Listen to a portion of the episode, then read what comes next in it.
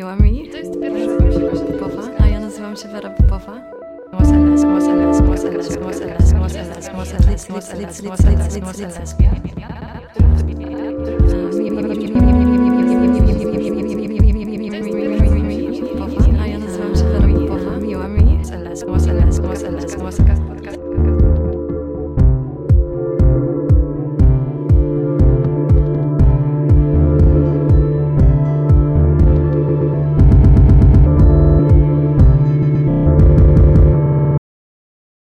Jeszcze raz. Także.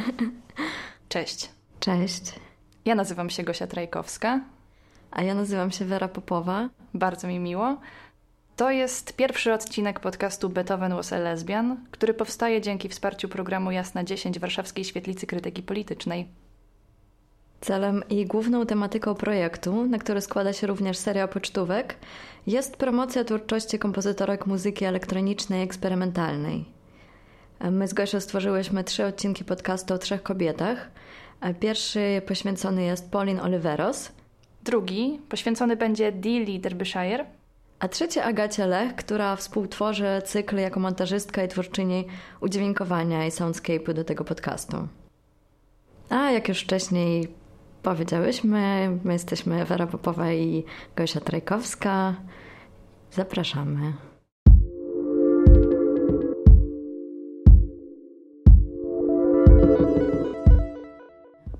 Tak, zanim zaczniemy e, opowiadać historię o Pauline Oliveros, może wytłumaczymy, o co w ogóle chodzi z nazwą naszego projektu mm, Beethoven was a lesbian. Skąd ta nazwa się wzięła i dlaczego właśnie tak go zatytułowałyśmy? Beethoven was a lesbian, e, czyli Beethoven był lesbijką, nie jest nazwą przypadkową, ani nie jest także naszą własną inwencją.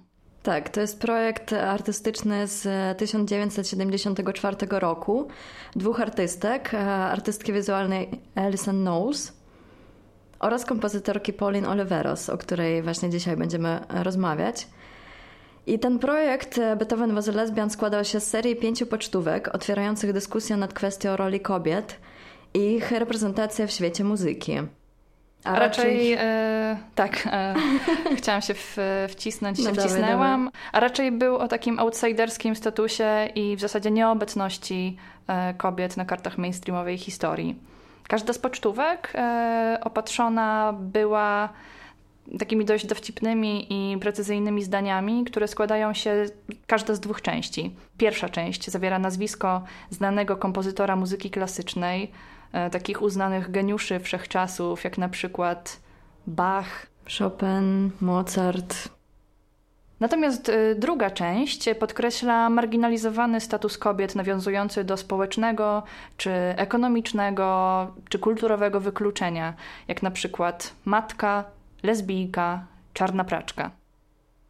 Tak więc te tytuły były na przykład takie: Beethoven was a lesbian, E, czyli Beethoven był lesbijką, Bach was a mother, Bach był matką, albo Mozart was a black Irish washerwoman, czyli Mozart był czarną praczką z Irlandii. No tak, e, Beethoven oczywiście nie był lesbijką, ale przecież mógł nią być w alternatywnej historii, w jakimś równoległym wszechświecie, który pozwalałby kobietom na bycie Beethovenem pocztówki Knowles i Oliveros były no, takim... Takim sposobem feminizacji, kwierowania, komponowania nowej przestrzeni, świata nowych możliwości. Traktujemy te pocztówki jako głęboko aspiracyjne manifesty, e, które wraz e, z fotografką Pat Meek e, postanowiłyśmy powtórzyć, remiksując je nieco i przekładając je na polskie realia. Tak, wszystkie pocztówki e, możecie zobaczyć na tej samej stronie, na której słuchacie tego podcastu, e, do czego zachęcamy. Chyba, Ale że przechodzimy... w świat te pocztówki i będzie można ich zobaczyć wszędzie. Na banerach, na Pałacu Kultury. Na niebie. Na Wis Wiśle. Jak się zamknie oczy, to one będą wyświetlały się po prostu w waszej głowie. No, no ja bym chciała. No, mi się już wyświetla. Jest rok 1970 nagle. Wow. Czyli trochę się cofamy. No, 50 lat, całkiem sporo. Ty tak. miałaś wtedy minus 25 e, lat. Tak. Byłam na minusie. E, ale jest 1970 rok e, i Pauline Oliveros jest autorką opublikowanego właśnie w New York Times, Timesie tekście, e, który nazywa się And Don't Call Them Lady Composers, czyli nie nazywajcie je kobietami kompozytorami.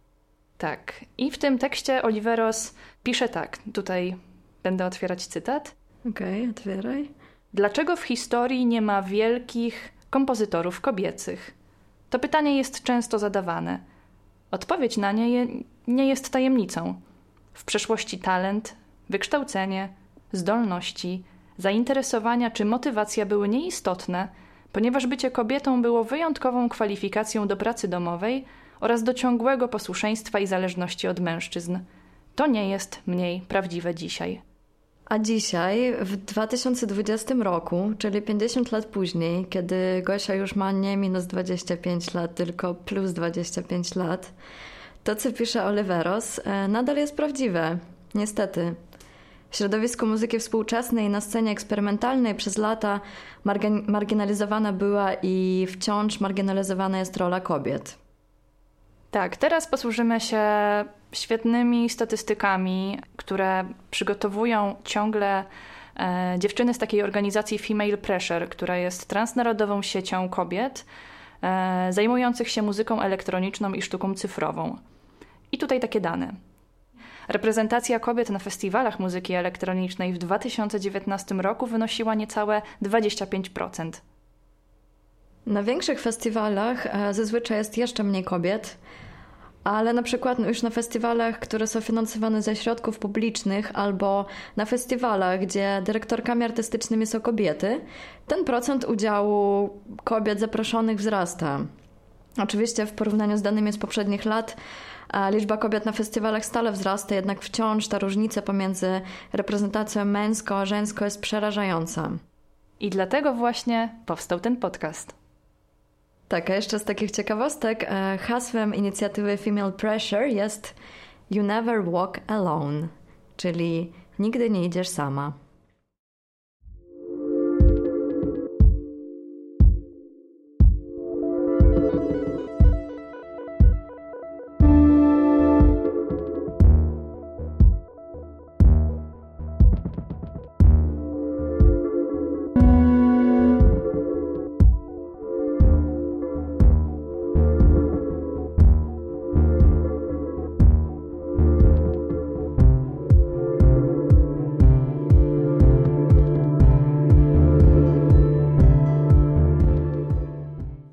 Pauline Oliveros to amerykańska kompozytorka, pionerka muzyki elektronicznej, aktywistka i twórczyni metody deep listening. No ale po kolei.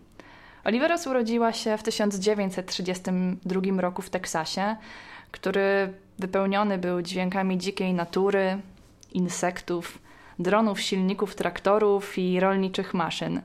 W wieku kilku lat zaczyna grać na akordeonie. Warto tutaj wspomnieć, że obie jej mama i jej babcia były nauczycielami, nauczycielkami mm, gry na pianinie. Tak? Były pianistkami. Aha, nie wiedziałam, że były nauczycielkami. Po prostu uczyły okoliczne dzieci. Okej. Okay. No to pewnie nauczyły też Polin. Bo... Tak, później nauczyły też Polin. E, Polin Oliveros e, w niedalekiej przyszłości nauczy się także grać na skrzypcach, pianinie, tubie i waltorni. Już w wieku 16 lat e, Pauline decyduje się zostać kompozytorką. E, swoją karierę rozpoczyna jako kompozytorka muzyki klasycznej, grając na akordeonie i rozpisując utwory dla chóru. Ale już na początku lat 50. ona trafia do University of California w San Diego, jednego z najważniejszych ośrodków amerykańskiej muzyki eksperymentalnej, gdzie poznaje m.in. Lamonty Younga, Mortona Sobotnika i Terry'ego Rileya, z którymi zaczyna wspólnie improwizować, rejestrując wszystko na taśmach magnetofonu. Tak, to właśnie magnetofon staje w centrum jej zainteresowań. Zaczyna eksperymentować z jego różnymi ustawieniami i zauważa, że prostymi zmianami może wywołać pogłos, tworząc jednocześnie dźwięki teraźniejszości, przeszłości, czyli balansując pomiędzy takimi zjawiskami jak przeszłość, teraźniejszość, przyszłość i wow. to jest i to jest wspaniałe. I tutaj chcieliśmy podzielić się z Wami e, fragmentem jej wczesnych elektronicznych eksperymentów właśnie z użyciem taśmy.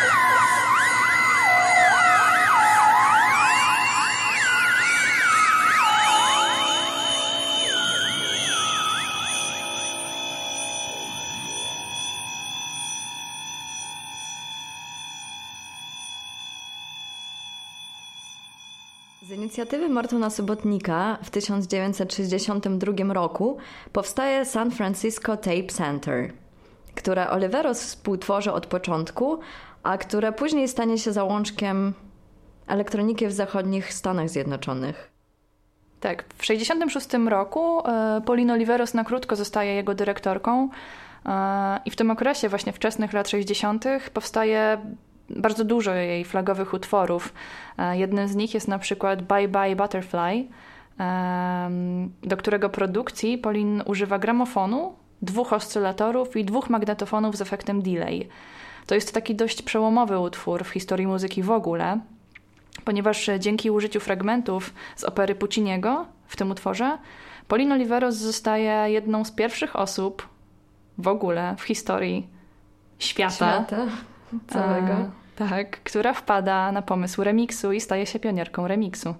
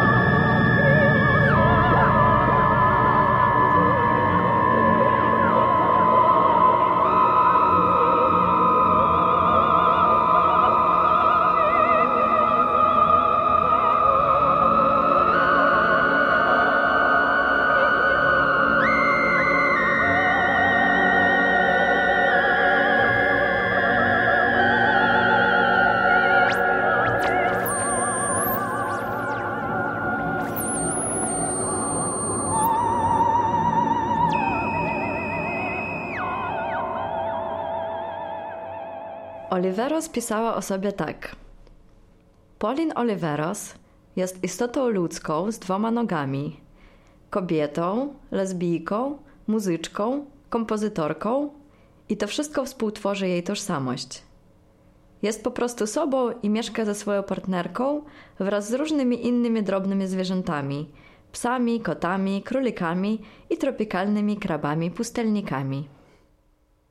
Jestem wielką fanką oczywiście feminatywów, ale uważam, że w ogóle słowem, którego jestem największą fanką, to słowo muzyczka. Muzyczka jest bardzo fajnym słowem. Tak, bardzo mi się podoba. Dzięki temu, że Oliveros, że Pauline Oliveros e, żyła do 2016 roku i w zasadzie do końca swojego życia pozostawała bardzo aktywna artystycznie i aktywistycznie, w internecie możemy odnaleźć naprawdę multum wywiadów, e, wystąpień, e, różnego rodzaju nagrań, a nawet występ Pauline Oliveros podczas TEDx. I dzięki temu zapoznać się z nią i jakby z jej osobowością, z jej twórczością. Tak, bardzo polecamy w ogóle wywiady z nią, bo ona w bardzo specyficzny sposób opowiada o rzeczach.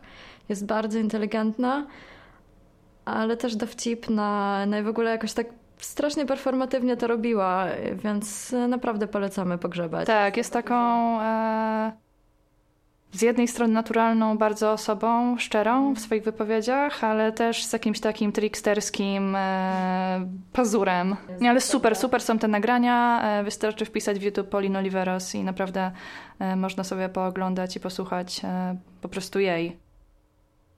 Ale zanim posłuchacie jej, e, posłuchacie jeszcze nas.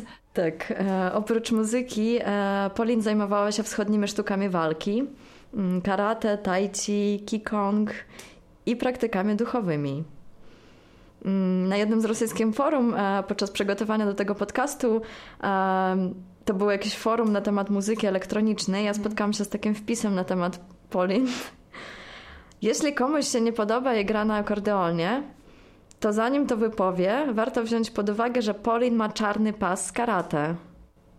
Beware, Pauline is dangerous. Pauline w pewnym momencie swojego życia poczuła związek między tymi praktykami a swoją muzyką. I w 1971 roku publikuje naprawdę wspaniały zbiór partytur, który nazywa się Sonic Meditations, na który składają się głównie teksty wskazówki. Takie po prostu słowne partytury. To był um, ciężki czas dla Ameryki. W sumie teraz też jest ciężki. Każdy czas jest ciężki. Ale dobra, nie. Nie, myślę, myślę że warto o tym wspomnieć, e, ponieważ e, pod koniec lat 60. też Paulino Oliveros e, podupada na zdrowiu psychicznym. Jest e, to spowodowane wieloma napięciami, które właśnie aktualnie wtedy działy się w Ameryce. E, Ameryka przeżywała w tamtym czasie krwawe wydarzenia wojny w Wietnamie. Kilka lat wcześniej zamordowany zostaje Kennedy, ale też ważne, wydaje mi się, e, ważne, może istotne, albo ciekawe, nie wiem, e, smutne. E, wydarzenie, którego Polin jest świadkiem, e, to właśnie w 1969 roku e, Polin jest po prostu na kampusie swojego uniwersytetu i jest świadkiem tego, jak młody mężczyzna, student tego uniwersytetu mm, w San Diego, podpala się i odbiera sobie życie. I po tamtych wszystkich wydarzeniach Polin trochę wycofuje się e, i zaczyna dosyć mocno zajmować się właśnie praktykami duchowymi, medytacją e, i takim zupełnie indywidualnym byciem i zajmowaniem się muzyką i dźwiękami. Rezultatem tych, e, tych jej poszukiwań, tego wycofania się e, jest powstanie Sonic Meditations, czyli mm, akustycznych medytacji, czy medytacji dźwiękowych, e, które były taką wspólnotową, terapeutyczną, skoncentrowaną praktyką słuchania. Tak, na przykład te partytury wszystkie są, Sonic Meditations jest dostępna w internecie. E, piąta partytura z tego zbioru brzmi na przykład tak. Jest bardzo krótka. Wyjdź na spacer nocą. Idź tak cicho, by podeszwy Twoich stóp stały się uszami.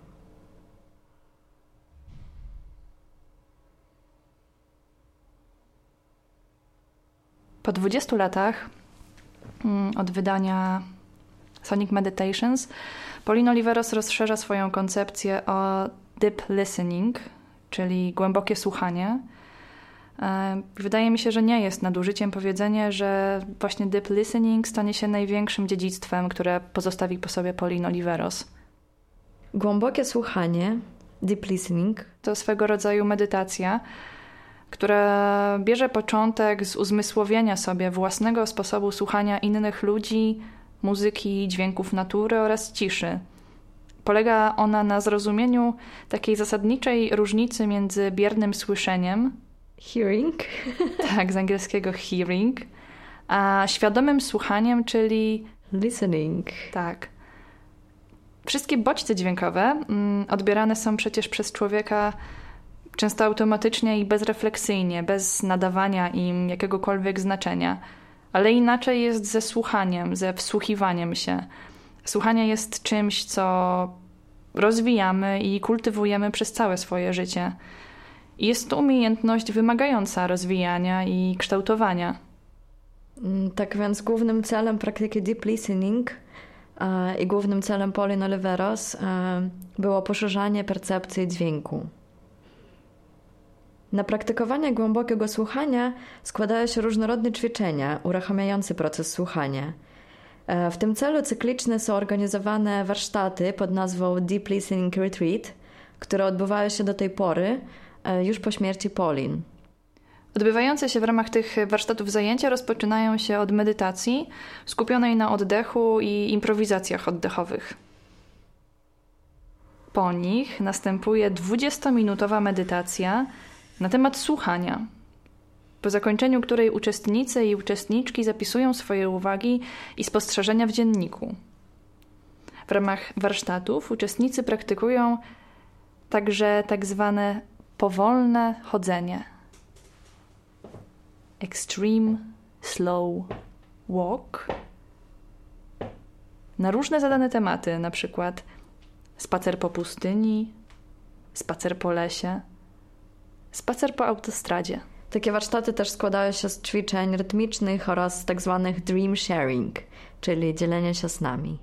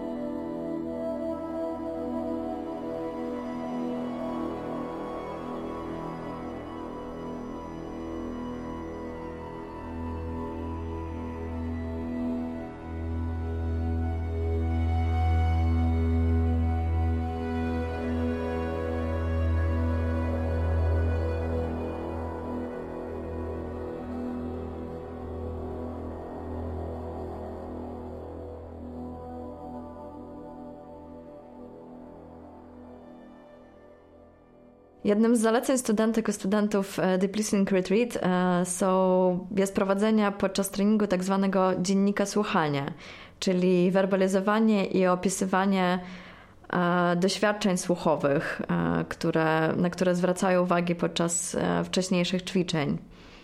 Mm, podobną funkcję pełni nagrywanie dźwięków, czyli field recording.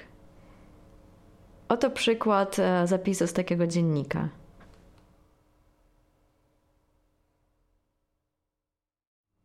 Budzik dzwoni przed szóstą rano. Słucham. Cisza. Kilka łyków kawy. Rzut okiem na górski krajobraz. Medytacja w ruchu. Dźwięczne dzwonki krów. Cisza. Śniadanie. Trening deep listening. Medytacja w pozycji siedzącej. Medytacja z użyciem głosu, rysowanie, pisanie, wizualizacja, improwizacja. Wycieczka bez opuszczania pokoju. Lunch. Rozmowa. Tai chi, Qigong, taniec, ruch, obiad, trening deep listening. I ona zabiera nas do nieistniejącego miejsca. Zamykam oczy, cisza, słucham.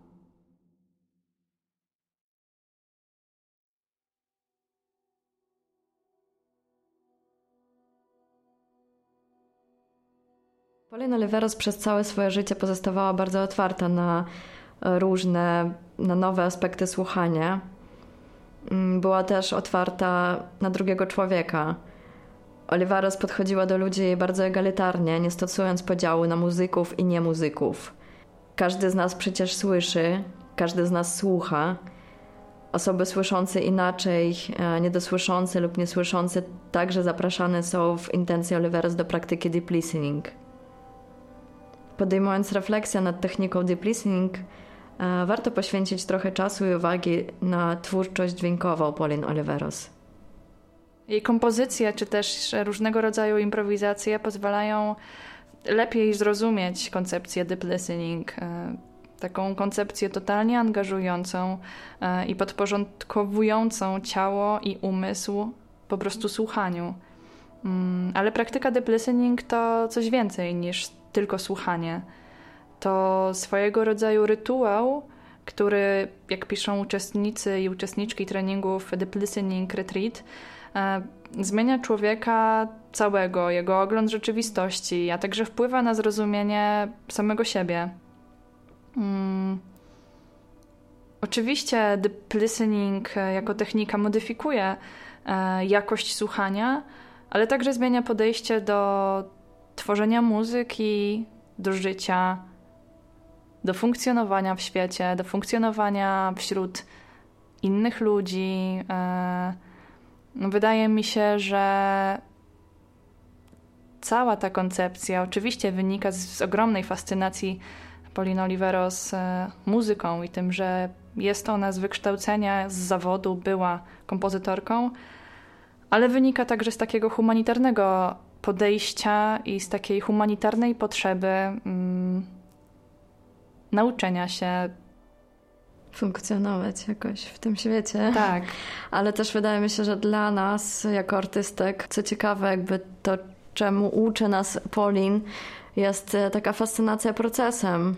Ona na przykład podczas warsztatów deep listening, jeśli ktoś się pytał, co to znaczy deep listening, ona czasem odpowiadała, że nie wie że to jest ciągły proces, nie ma, nie ma końcowego punktu, tylko że to cały czas ten rozwój, cały czas e, rozwijania umiejętności słuchania, bycia, bycia ze sobą. Tak, my też jakby sporo tutaj opowiadamy o deep listening, e, same nie praktykując wcale tej techniki, ale Wydaje mi się ona istotna o tyle, że, że wydaje mi się po prostu piękna i, i taka poetycka i, i, czytając Sonic Meditations i słuchając e, kompozycji Paulina Oliveros, e, wydaje mi się, że być może jest to mm, jest to pomocna technika e, w momentach, kiedy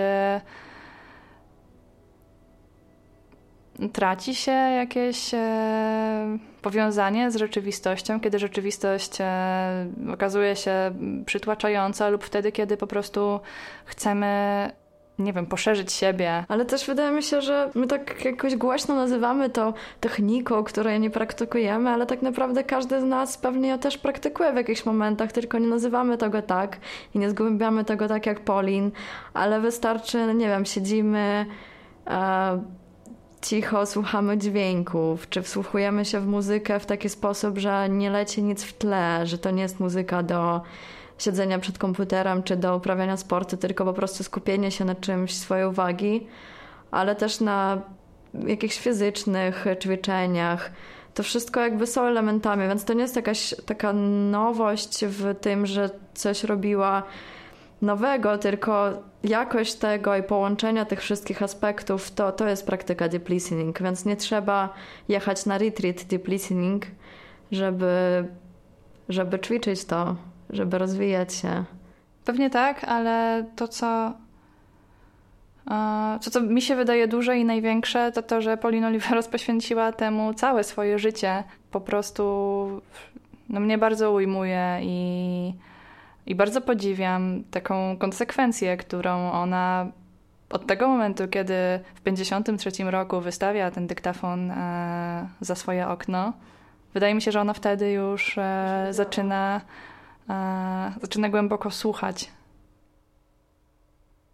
No tak, to jest po prostu fascynujące jakieś oddanie i wiara w to, co, w to, co robiła Pauline.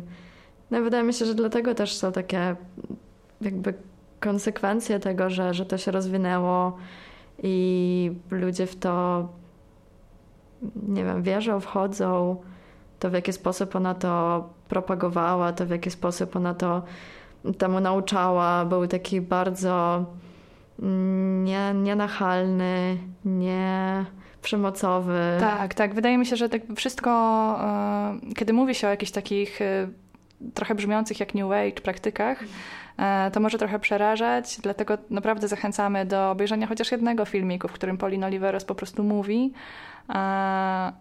i przekonania się, że jest ona osobą, która mimo wszystko... Wie, o czym mówi. Tak, ale też bardzo, bardzo bardzo wrażliwa, bardzo mądra. Ale chciałam powiedzieć, że jest e, taką bardzo mocno stąpającą po ziemi osobą umieszczoną w konkretnej rzeczywistości, która zajmuje się oczywiście poezją mhm. i, i zagadnieniami e, natury ontologicznej czy filozoficznej, ale jest po prostu babką, która żyła tu i teraz. Tak, tak. Właśnie trochę może to nie wybrzmiało, ale jako kompozytorka i muzyczka Paulina Oliveros była bardzo znana, zaawansowana, wykorzystywała nowe technologie przez e, całe swoje życie, była aktywna, aktywna zawodowo, pisała muzykę, um, nagrywała, improwizowała.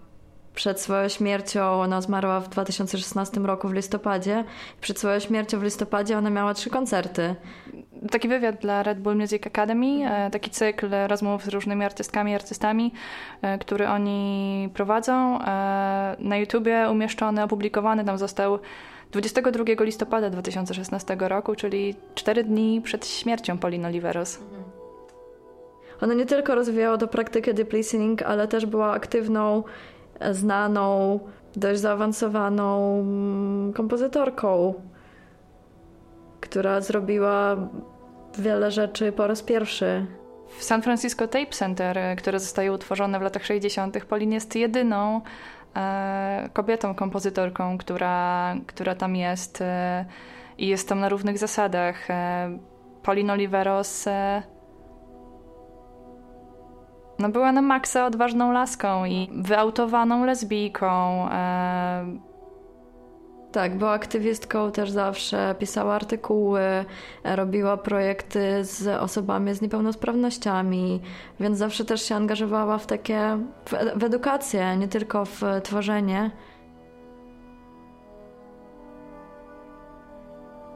Um, no ale też w to, co według niej było bardzo ważne istotne, żeby zmienić ten świat, żeby jakoś go uwrażliwić, żeby jakoś go wyleczyć.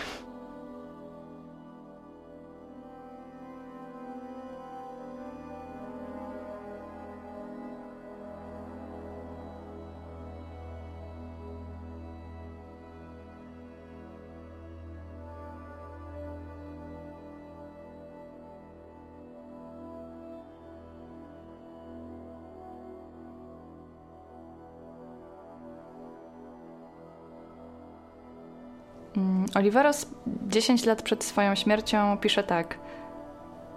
Co po mnie pozostanie? Nie jestem zainteresowana przetrwaniem jakiegoś konkretnego utworu. Chciałabym, żeby pozostało zrozumienie deep listening, praktyki i procesów, które są w stanie usprawnić indywidualną i zbiorową kreatywność. Chyba to jest to, co chciałabym przekazać.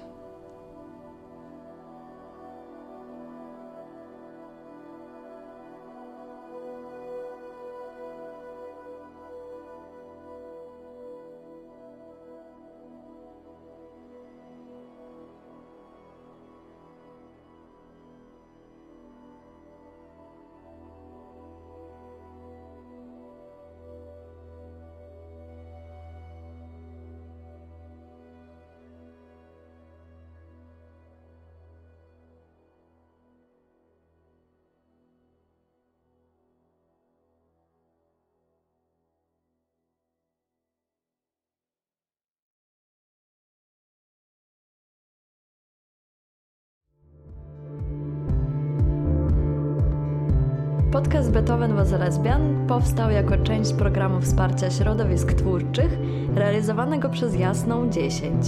Warszawską Świetlicę Krytyki Politycznej w ramach programu Centrum Jasna, finansowanego ze środków Miasta Stołecznego Warszawa.